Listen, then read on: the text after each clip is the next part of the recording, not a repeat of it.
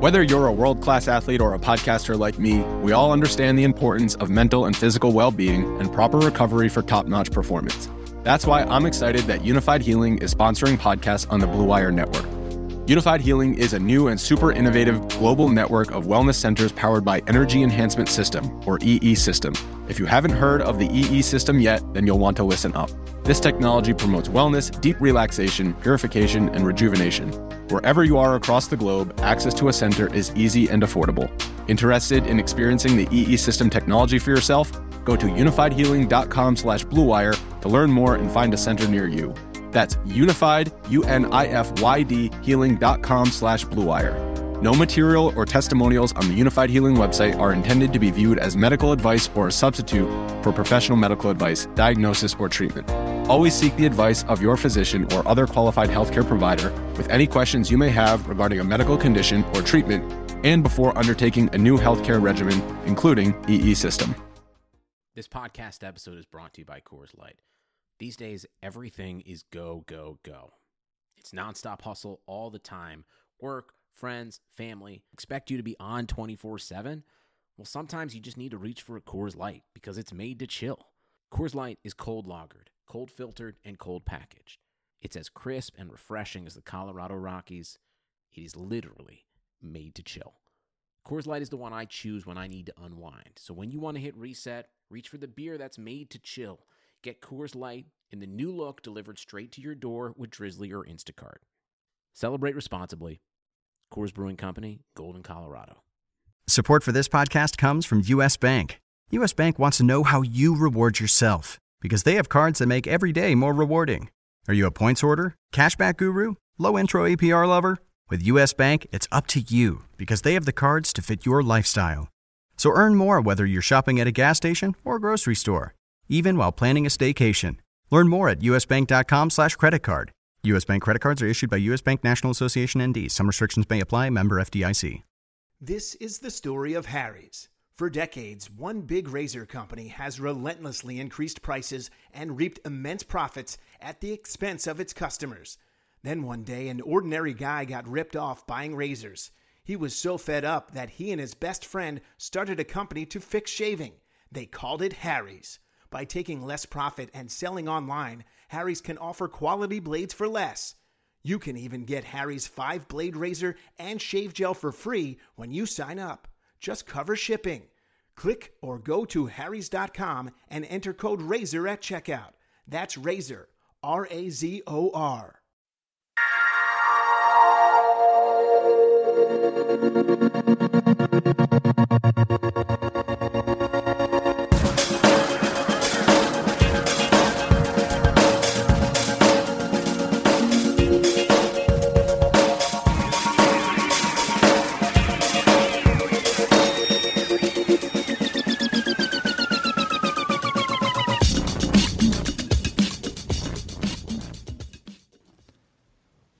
Welcome to the RotoWire Mixed Martial Arts Podcast. I'm Jake Latarski, joined today by John Litterine. If you're out there on Twitter, you can give John a follow at J O N L I T T E R I N E. You can follow me at JakeSki52. Today we're going to be making our fantasy picks for the biggest fights of UFC 208, an event that's going to result in an inaugural women's featherweight champion. John, to get things going, I got to hand it to you. Had a good night in Houston, eight and four overall on those picks, and an excellent call on the Korean Zombie upset pick. How'd you know ring rust was, wasn't going to be a factor there? Well, you know, I obviously didn't, but um, you know, when Zombie was doing his mandatory military service for South, you know, his country is South Korea, um, because of some of the injuries he suffered in MMA in the past, and you know, his career in general, they gave him more of an office type job. You know, he wasn't on the front lines fighting or anything like that, so he was able to train every day. And all, when you see most of these guys, like all the time, we talk about all the time Dominick Cruz missed over the years. That was because he was injured. And when you're injured, obviously you can't train. But the zombie was healthy for almost the entire time he, three plus years that he was away. So while he wasn't able to necessarily fight, he was able to train every day like he normally was. So I just thought that he would have less adapting to do than the average fighter who takes that much time off. But again, he, you know, that was, I think there's some there was some luck to that finish because he's never been known as a guy with crazy, insane power. But you know, he caught Bermudez with one really good punch. Yeah, yeah. I mean, and he was able to thwart off the early takedowns too. That was always huge. And I always said, you know, it's not like three years of military service you're going to go soft or anything like that. I know maybe it was more of a maybe it was more of a little bit of an office job, but. uh It'll it'll be interesting to see where the UFC takes a guy uh, like the Korean Zombie from here. But let's shift our focus to UFC 208, and we'll start right from the top, John. We're going to have a women's featherweight championship fight, an inaugural one. The UFC finally made this weight class here. But, you know, before we even talk about the two fighters that are in there, the biggest thing is they're doing a championship without Cris Cyborg, who kind of shot herself in the own foot by uh, by failing that uh, USADA test or getting flagged at least. We'll still see how that plays out here, but it just doesn't feel the same without Cyborg. No, it doesn't. And regardless of what the UFC will ever say, and they will never admit it, Dana White would never say it. The entire reason they created this division and this belt was because of her. Mm-hmm. Um, you know, when she's walking to the cage and Joe Rogan and uh, previously Mike Goldberg and now Jon Anik, you know, they say, "Oh, Cris Cyborg, she's the Invicta Heavyweight FC Featherweight Champion." No one cares. Mm-hmm. Yeah, no one, doesn't mean the same as a UFC champion. It's not even close. The amount of um, the amount of UFC fans who watch Invicta on a regular basis are extremely, extremely, extremely small. So, and if they so, were, they were probably tuning in for somebody like Cyborg. Right, and if they are watching Invicta, they know um, considerably more than just the top fighters. Exactly. So, um, you know, this I this to me, I don't like it if for no other reason than I don't like the idea of rewarding someone who's losing. And Holly Holm has lost two fights in a row, so mm-hmm. your reward for losing two fights in a row is you get a title shot. And I said it before, I say it all the time. I know that there are too many events these days that every single fight can make sense rankings wise. They just they don't have enough. They just don't have enough fighters to cover the events to make that happen. But I would hope that at least for main events of pay per views that you can do that. And this fight to me doesn't do that. And, you know, it's also in Brooklyn. So, first time the UFC has been in Brooklyn.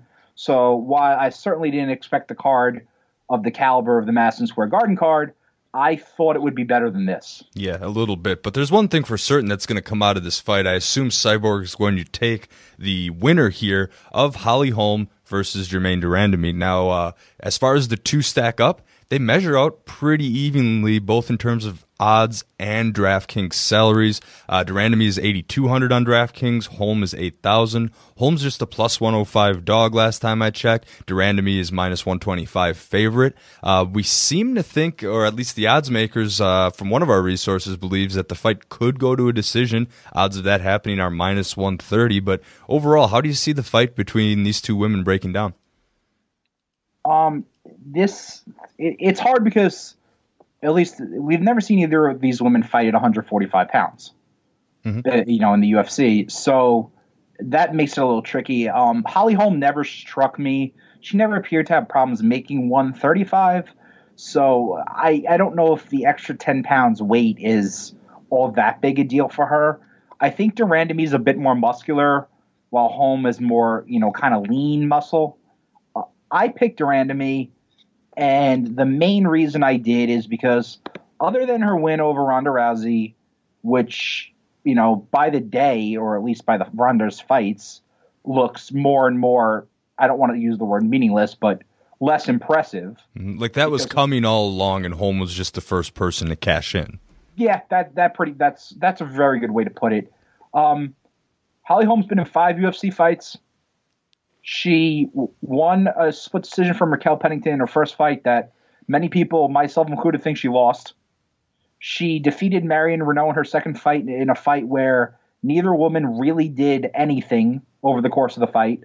Then you have the Rousey fight, and then her last two fights, Miesha Tate and Valentina Shevchenko, she lost both of them.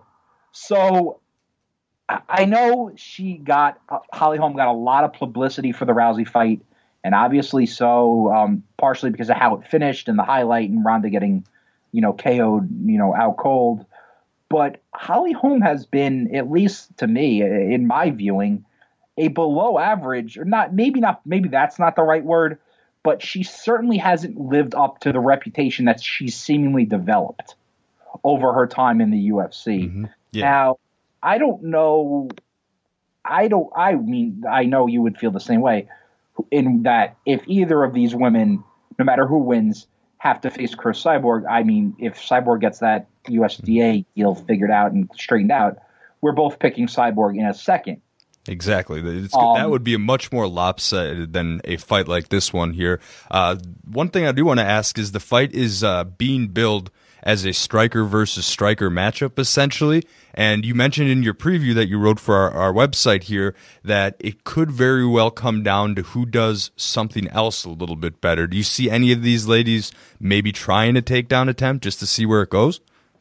You know, they could. I don't they're both actually they haven't had to do much as far as defending takedowns in their UFC careers, but they've both been fairly good at it. Holm's just over seventy seven percent. de Randamie is actually over eighty percent in terms of takedowns defended. So mm-hmm. they've been good in that area. Um, Randamie's an inch taller, two inch reach advantage, three inch reach advantage in the legs, and I think she has more power. Now, Holm might have more in terms of consistent combinations. But other than the Rousey fight, we've never really seen her, you know, land and, you know, consistently like that. And it doesn't get talked about, but she's 35 years old, which, mm-hmm. and she got a late start to the sport. And in this sport, 35 years old is the back end of what you want to be doing. Mm-hmm. She'll be 36 in, in October. So this is hard. I, I could certainly see this going the distance. And the unfortunate thing is, even though this is five rounds, if this does go the distance, I would guess that it's going to be rather unentertaining. Mm-hmm. Yeah, um, I mean, they're billing it striker versus striker. So DraftKings wise, if it goes the distance, I think both of these women could rack up a decent points. And since the prices aren't off the charts, you there could be a case for using them in this fight. So, I, I mean, I kind of like it from a DraftKings perspective, assuming that we can get enough significant strikes landed, maybe with a few knockdowns or something along those lines in there. Yeah, so I mean, in that sense, it would be good, but neither of these women really project as one of those heavy, you know, heavy hitter, knockout hitters.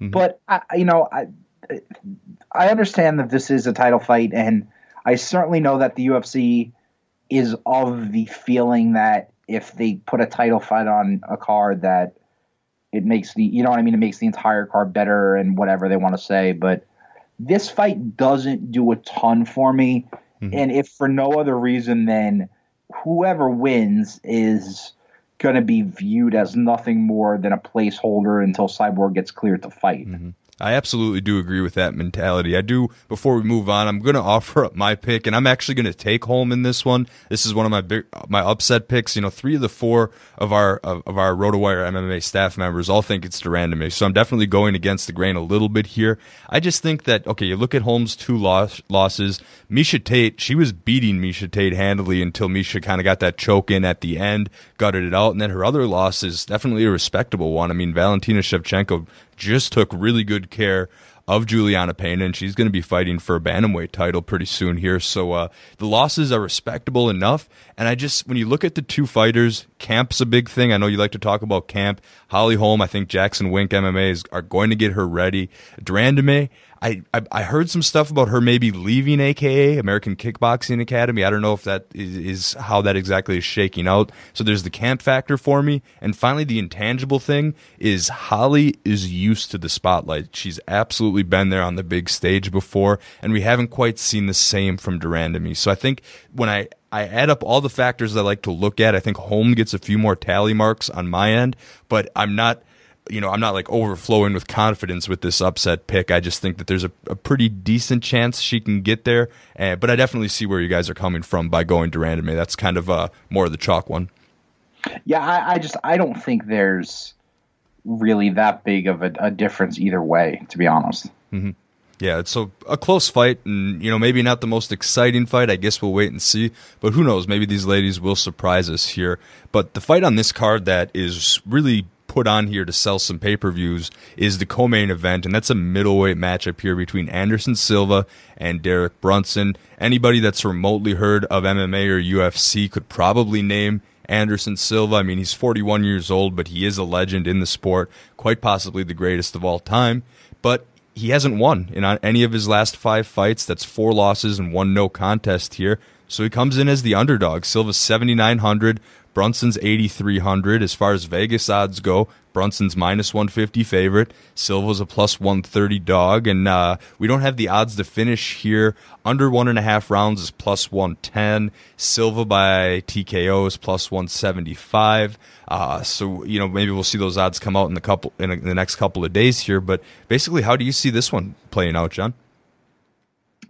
You know, Anderson Silva is uh, certainly on the back end of his career now. This, like you said, was put on the card to help. The the card was really struggling, and this was put on the card to help sell tickets. And you know, the casual fan doesn't know anything about Derek Brunson, so um, they were hoping Anderson's name uh, did that. Now, I think I picked Brunson. I didn't have. I didn't really hesitate when I made my decision but it comes with a caveat. In Derek Brunson's last fight against Robert Whitaker, um, he looked terrific early on. Had Whitaker hurt badly, mm-hmm. and he, he came tried, out swinging. Yep, and it ended up being his problem. He came out swinging, had de Randamie hurt. Uh, excuse me, had um, Whitaker hurt very, very badly, and looked very close to a finish on numerous occasions. But he punched himself out, and he tired himself out, and Robert Whitaker hits really, really hard, and as soon as Brunson was gassed from everything that he tried to do, Whitaker just took over and just pounded him. So I expect Brunson to come out hot again and try to get the early jump on Anderson.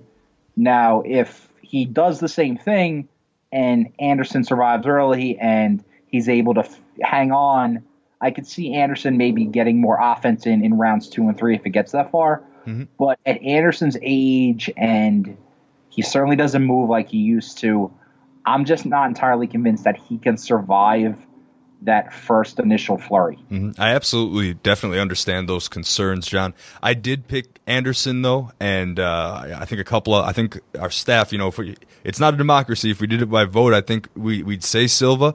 But the reason for that being is because we watched that Brunson fight against Whitaker where he came out swinging so bad. And even at 41 years old, I still think Anderson Silva, his one of his biggest strengths has always been counter striking, counter punches, being patient. And I think he'll be able to outlast an initial flurry and then eventually start to pick things apart. But again, it comes with that caveat. It's how is Brunson going to come out and approach this fight? I saw some, uh, some of the media day stuff going on today, how he was like, well, against Whitaker, I, you know, I'm paraphrasing here, but against Whitaker, he wanted to come up and get this highlight reel knockout. And he thought maybe if he did that, he'd be able to jump a little bit in the rankings and, and kind of cheat the system, get into that title conversation at the very least. But I think he'll be more likely because this is a seven versus eight if you go by the UFC rankings. I think he's going to be more likely to be a little bit more calculated in this fight. I still got Silva in this, but I definitely understand why Brunson is the favorite. You know, it just Anderson the Anderson Silva fight um, a little less than a year ago against Michael Bisping is what kind of uh, had me change my tune about Anderson, or at least nowadays. And that's just because that was a fight that the old Anderson would have dominated. Um, yes. Bisping doesn't have a ton of power. He gets by on grit, durability, you know, output and conditioning. Mm-hmm. And Anderson, four or five, or you know, even two or three, you know, even three years ago, would make some would eat someone like that for lunch. Yeah. He would. I mean, he did kind of get Bisping with the flying knee. I know they didn't call the fight, but he had his he had his window there where it was pretty close. It was. It was a close fight. But Anderson, not necessarily even in his prime, but just a step below his prime, destroys someone like that. Mm-hmm. Yeah. And not only did he not destroy him, but he lost. Exactly. So, lost the tough decision there. But then, like you just said, though, if Brunson didn't learn anything from the Whitaker fight, uh, you know, then that's on him.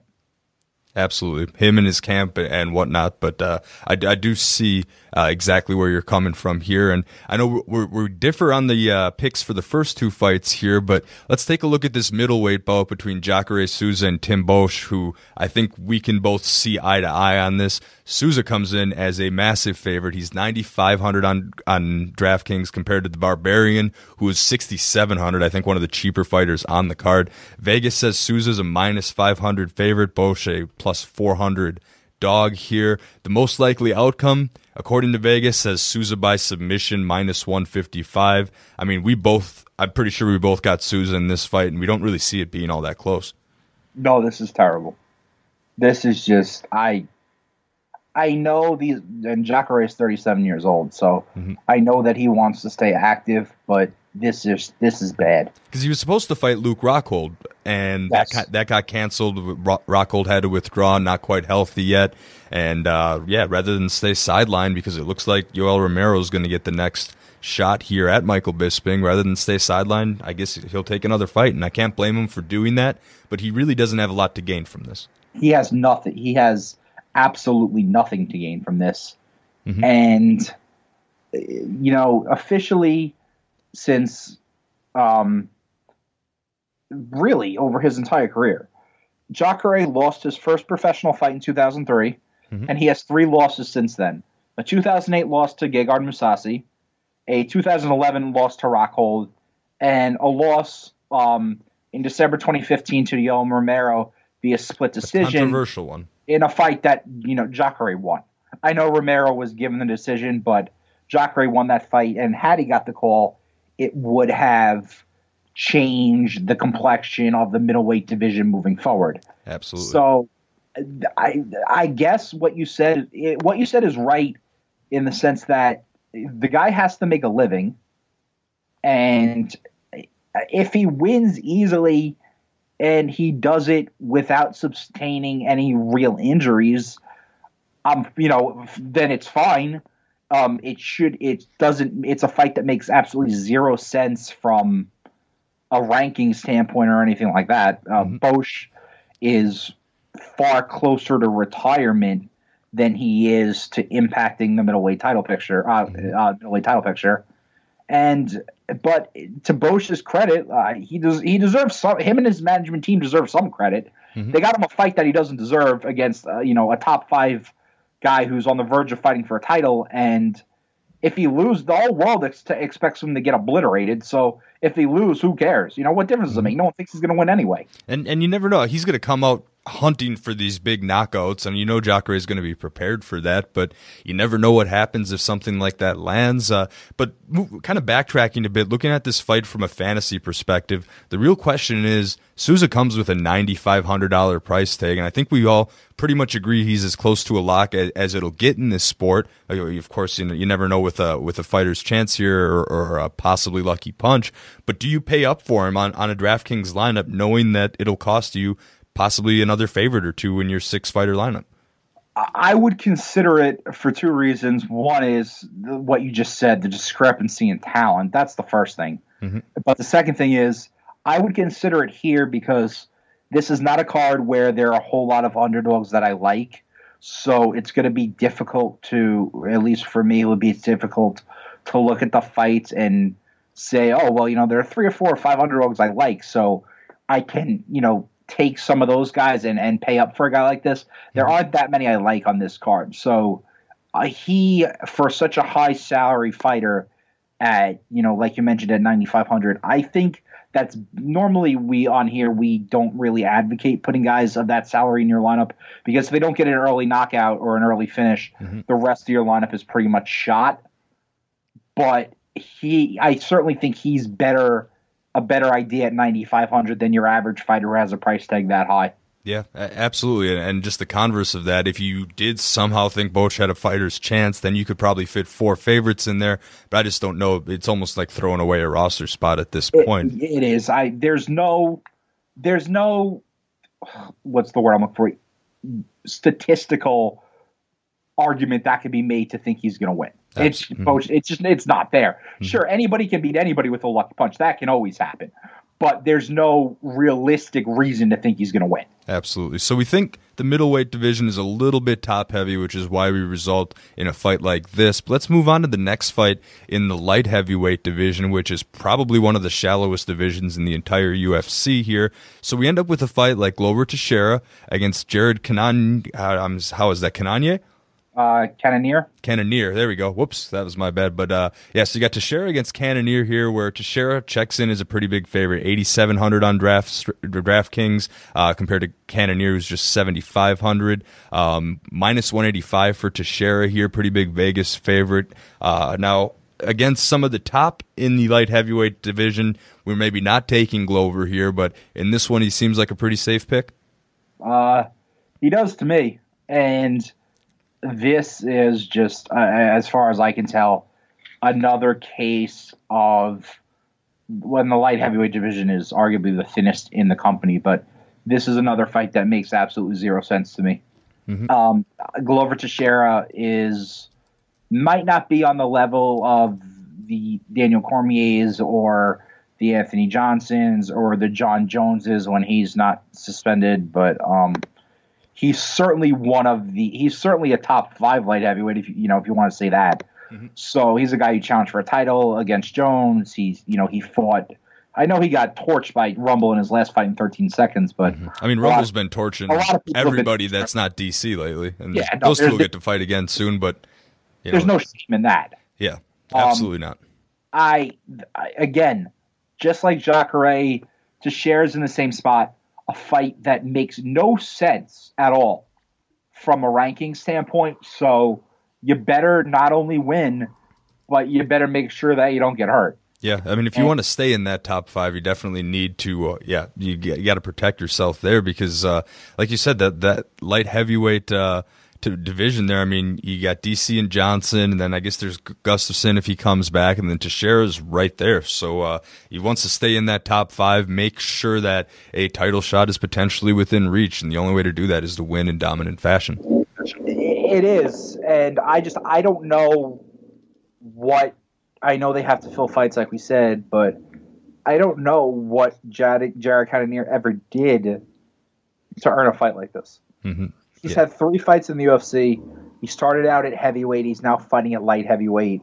He certainly looks better at 205 than he does at heavyweight, but he's never in his entire career anywhere mm-hmm. faced anyone remotely of Teixeira's ability. So again, could this be someone who steps up and you know gets a step up in competition and responds in a big way? Sure. Just like you know, Boetsch could win, but the odds of it happening are not good. Mm-hmm.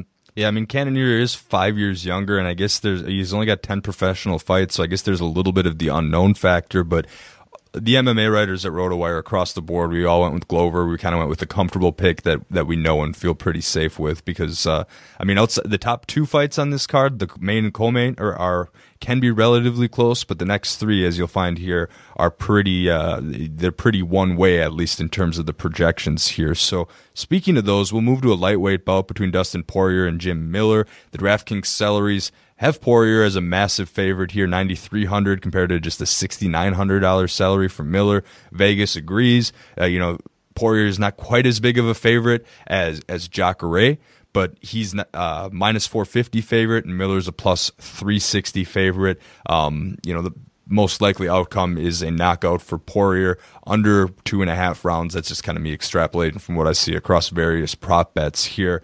Uh, you think the odds makers and DraftKings folks got this one right, John?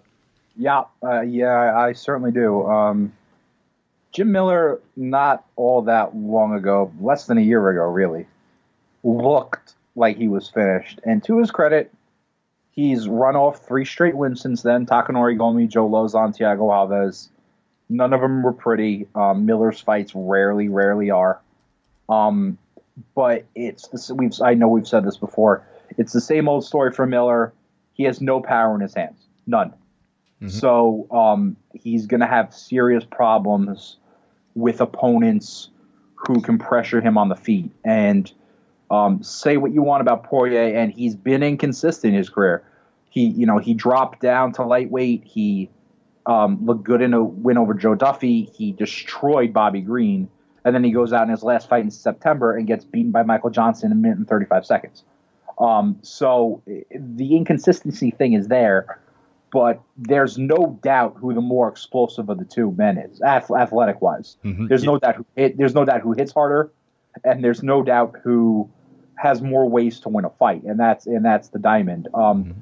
Miller is, you know, he is what he's always been. He's a, you know, he's a ground fighter, submission guy who has to grind his way to a win, and it can happen against lesser talent, but it's it's going to be a struggle to win those kind of fights when you're forced to step up in competition. And um, despite Miller's three fight winning streak, um, you know Dustin Poirier is considerably better than Takanori Gomi, Joe Lauzon, and Thiago Alves. Yeah. Oh, most definitely here. So the real toss up, John, I'll throw a toss up at you here is you're making your DraftKings lineup. Poirier's 9,300, uh, Souza's 9,500. Which one do you feel safer with putting in your lineup?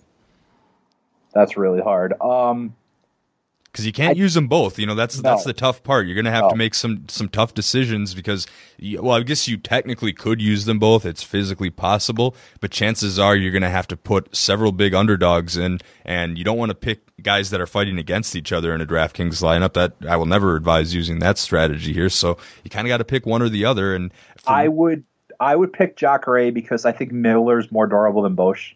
Mm-hmm. Jim Miller's only been stopped three times in his entire career, so he might not win, but yeah. I think he has a better chance of lasting longer. If that makes any sense. Yeah, for me, it comes down to like who's more likely to get the first round finish because you're hunting for that big DraftKings bonus. I think Souza could is more likely to get a submission in the first round than someone like uh, Poirier would would be to knock Jim Miller out yeah, in the first I mean, round. I could see I could see Jacare running across the cage, throwing Boetsch to the ground, and ripping his arm off.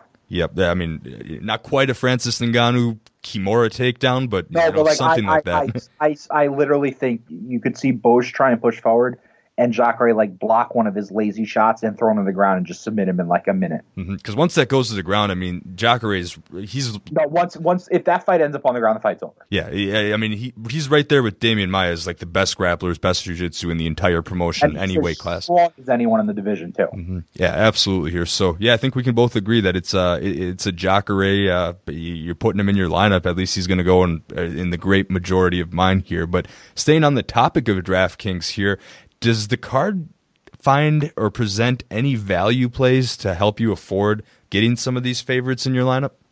You know, and I know this kind of we're not supposed to say this. This is not a card where there are all that many underdogs that that I really love.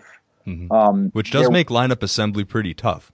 It does, and normally, uh, you know, on cards like this that have 11, 12, or 13 fights, I can come up with at least three or four, you know, maybe even five or six underdogs where I go, well, you know, I, I think that guy has, you know, uh, at least, uh, you know, 50 50 kind of thing.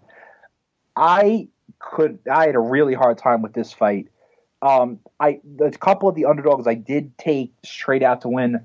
Nik Lentz was one. And if you, you know, you, if you gave me free money and you said, bet on someone, I probably would have bet on um, Islam Makhachev. But I took Lentz I still don't think Lentz is a good DK play because even if he wins, it's going to be a boring wrestling match. Mm-hmm. So he might win, but uh, that doesn't really help you all that much unless he racks up, you know, 700 takedowns mm-hmm. in 15 minutes. So exactly, well, I ma- still would advise that. Mm-hmm. Um, and the other the other guy um, was Jonathan uh, Justin Willis, excuse me, who was a last minute replacement for Marcin Tybura. Mm-hmm. You got that and unknown factor. I somebody actually tweeted me on Twitter not long ago what do you know about Justin Willis? And I said, I basically nothing, but I picked him. And that's more because I don't think Tybura is really any good. Mm-hmm. Um, you know, he came and actually. It's tough to adjust your strategy for these last minute switches. You want to still stay on the card and get paid here, but you your camp was preparing for somebody else. Yeah, I mean, you don't you don't have it. You know, you don't have a choice really when you're a guy like that who's entirely unknown. What we were talking about before, uh, you know, I don't think guys like Wilfred Jacare and Jacare Souza have to accept fights like they did. I'm sure part of the reason they did accept is because they're on the pay per view and that's going to up their their payday. I'm sure. Mm-hmm. Um, the main, doubt, the main card of a pay per view. Mm-hmm. But yeah. when you're when you're one of the you know mid low mid card guys who are still trying to make a name for themselves, you kind of have to take what they throw to you. Um, so I took Willis.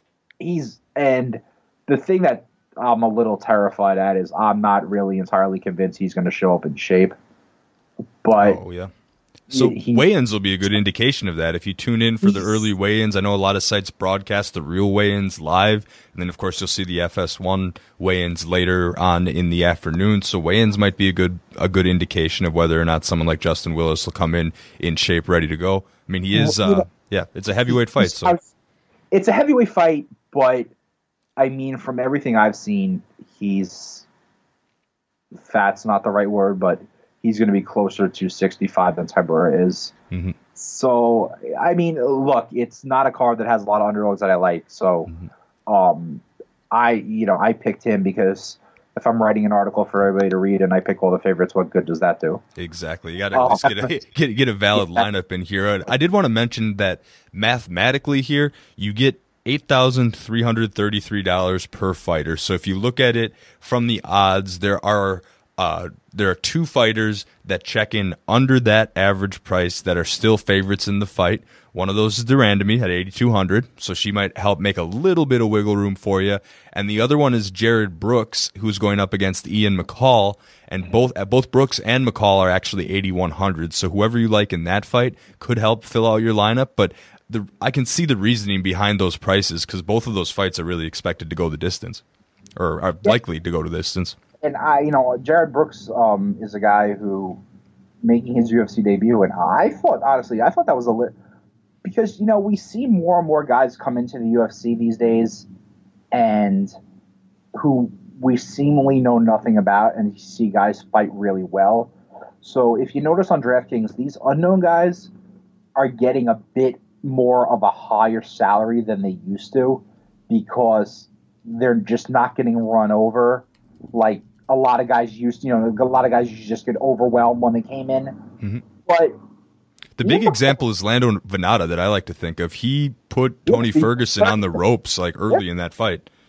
but I mean, I know he's had problem getting fights for uh, really ridiculous numbers of reasons. His health, his opponent's health. But Ian McCall's really, really good.